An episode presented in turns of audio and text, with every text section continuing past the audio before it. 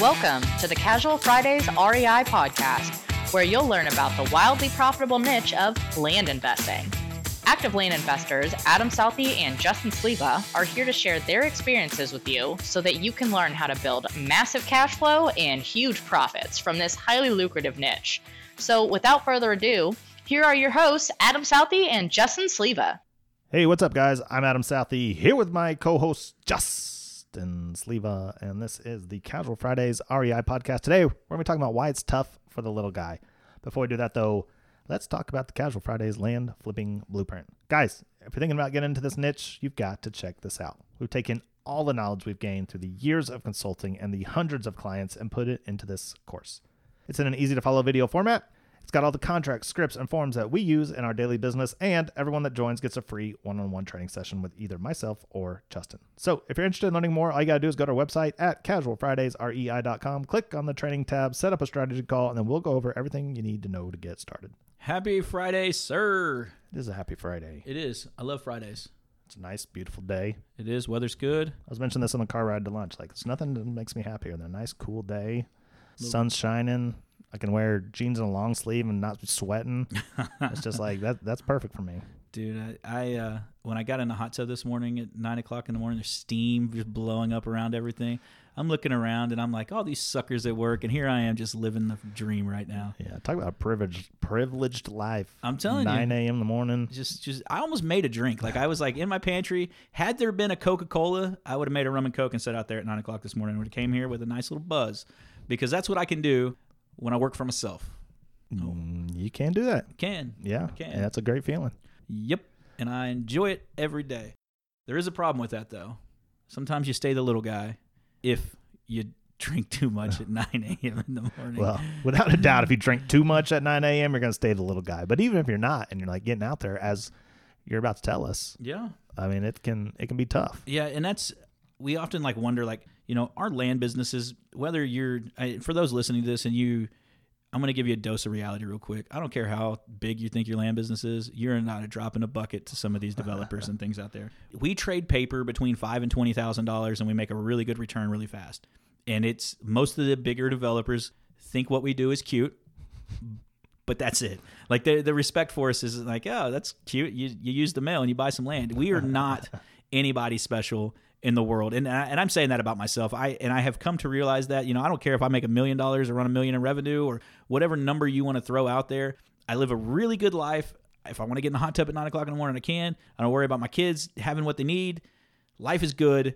But then when you just decide to step up and you try to get into the big boy world, you realize real fast that it eats a lot of money really quick.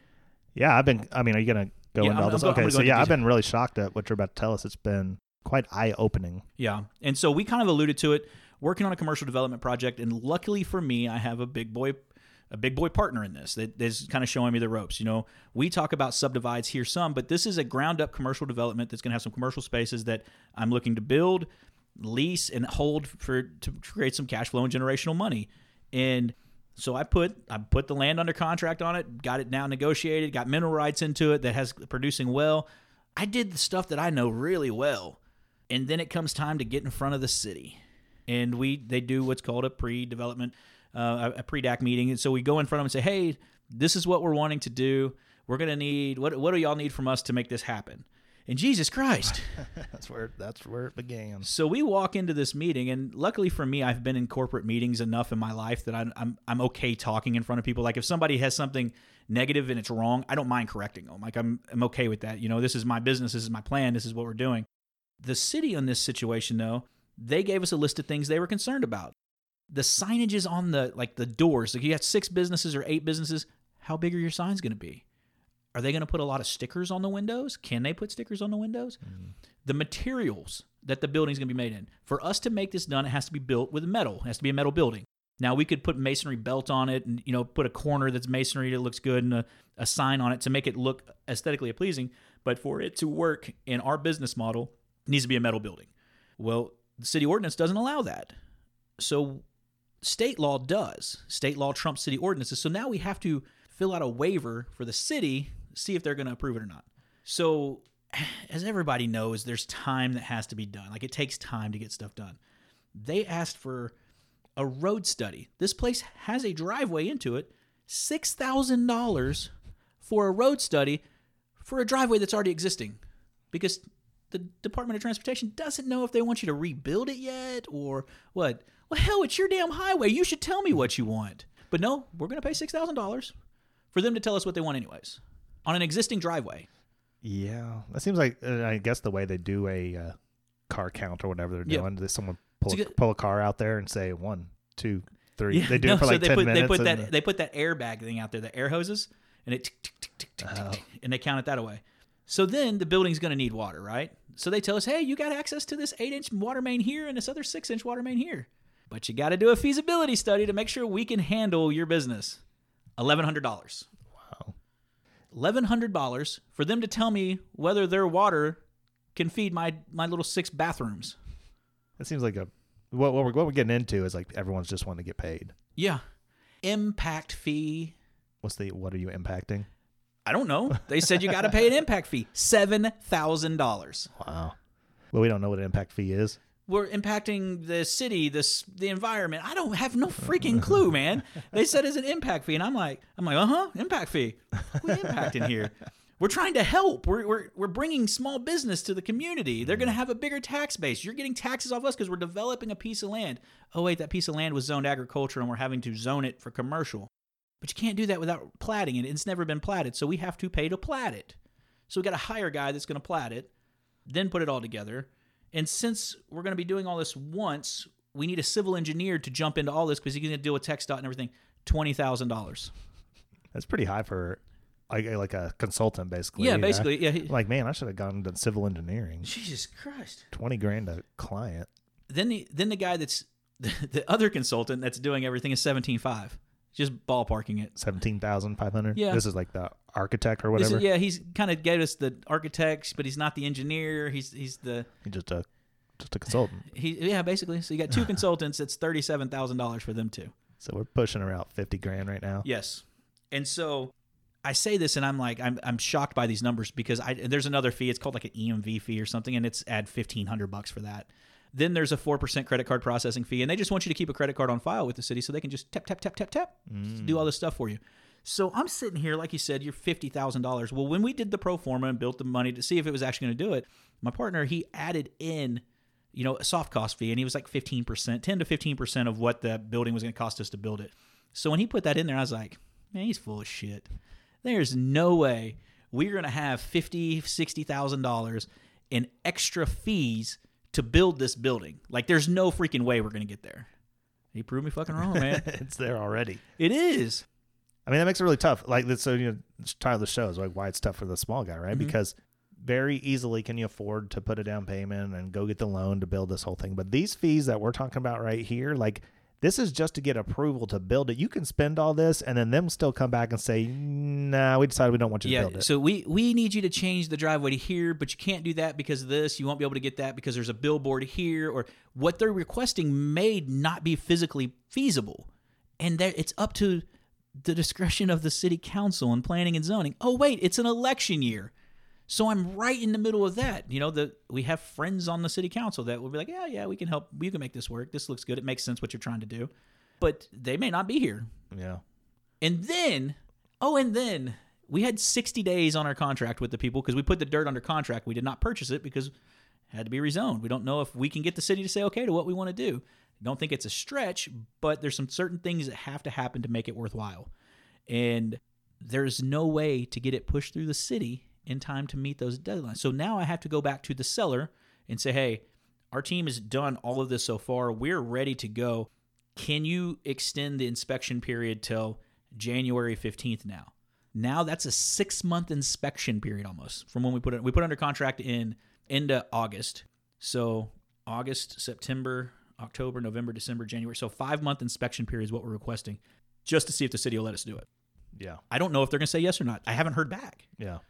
That's a tough one. I mean, that uh, yeah, that's a tough one. As the land seller, if you're wanting that money, Yeah. six, six months is a long time, and then you may come back and be like, "Hey, sorry." Yeah.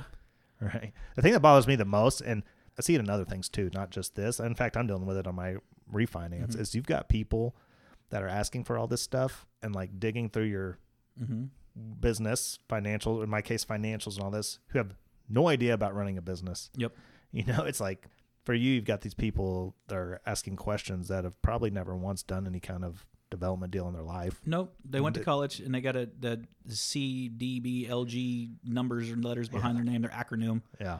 And like for me doing my refinance, I've got someone who I have I have no idea what what qualifies them to do their job, but they're asking for all this stuff to look through my P and Ls and everything, and I'm like, who the fuck are you? You know, Yeah. it's like you don't know anything about what I do. I need I need to see your license for land investing. Well, there's not one. Oh, well, yeah. then I need the cert- certification for it. There's there's not a certification. Well, then how do you do your business? I buy and sell land. That's it's it's what what's hard to understand about Mm-hmm. that. That's a legitimate question I got. More than twice. They came back. We still need to see your license. What license? Are you stupid? I just sent my driver's license. Here you go. I mean, and that's you know, so why does it look hard for the little guy? You're holding the bag on fifty thousand bucks and not knowing if you're going to get approved on this. Now, mm-hmm. most big guys won't go into a deal unless they know they're going to get it pushed through. Like they may know that hey, we're going to have to put a certain bush in here. We're going to have to do a certain covenants on the buildings for the the signs. You know that that's little stuff. That's minuscule stuff. It's still stuff we have to address on the front end, and we have to go through that. But you have to put the right team in place. That right team costs money.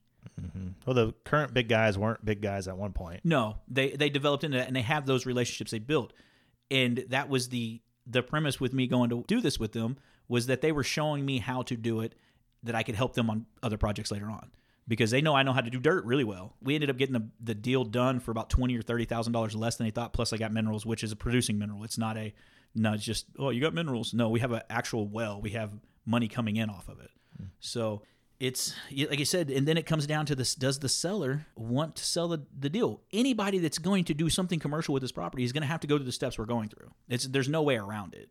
They- They're just going to have to. Now, could they come in and buy it because they know they they think they can get it pushed through?